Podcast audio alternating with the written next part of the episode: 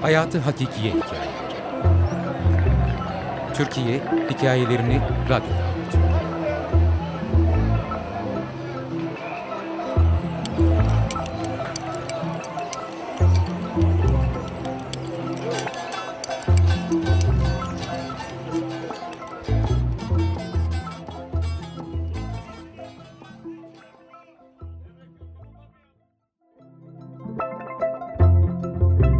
Bir Garip Yılan Hikayesi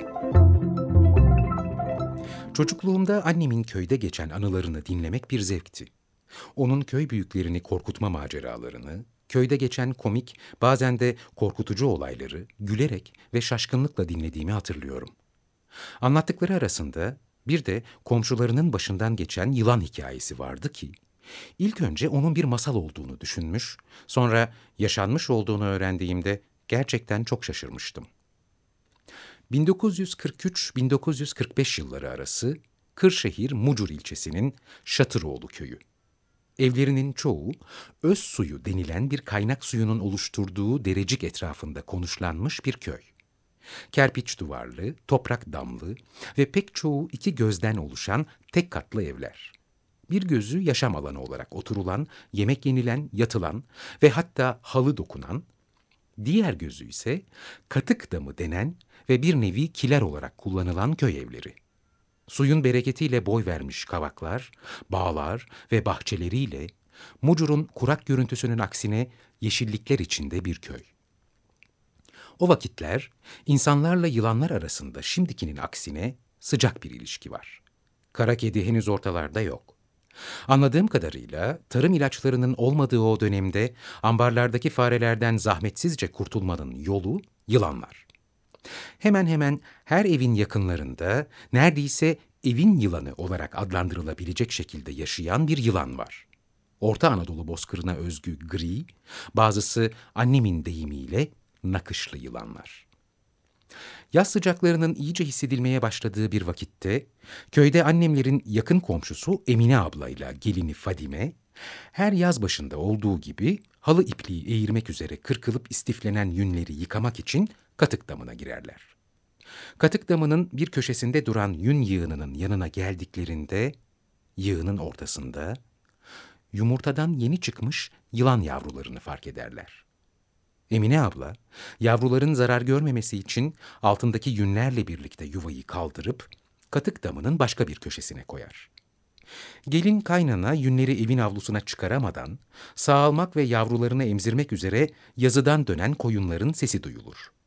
Bunun üzerine koyunları karşılamak için avluya çıkarlar ve zaman geçirmeden koyunları sağarlar. Sağma işlemi bitince süt helkesini evin önünde bulunan direkteki çiviye asarlar ve kuzuları koyunların yanına bırakırlar. Kuzular annelerini emerken evin yılanının süt helkesinin asılı olduğu direğe tırmandığını fark edip şaşkınlıkla izlerler. Yılan helkeye ulaştığında içine yeşil renkli bir sıvı kusar. Bunu gören Emine abla koşarak katık damına yönelir. Yılan yavrularını koyduğu yerden alıp eski yerine yün yığınının üstüne yerleştirir. O arada direkten inen yılan da katık damına girer. Yün yığınına çıkar, yavrularını tekrar aynı yerde bulunca kafasıyla tek tek dokunup adeta onları sayar.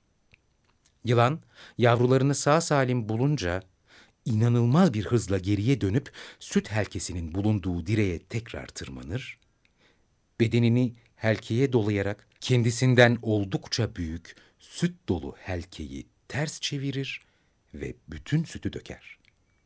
Kadınlar öylece kala kalırlar.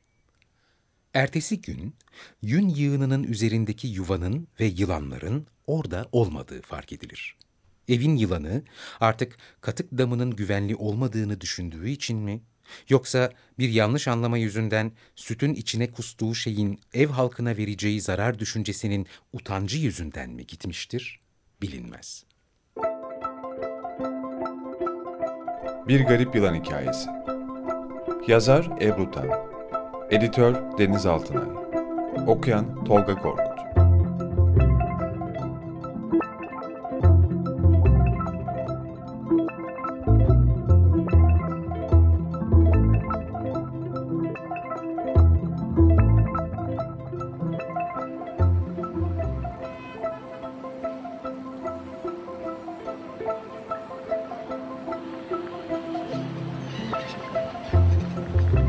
Hayatı hakikiye hikayeleri. Türkiye hikayelerini radyoda.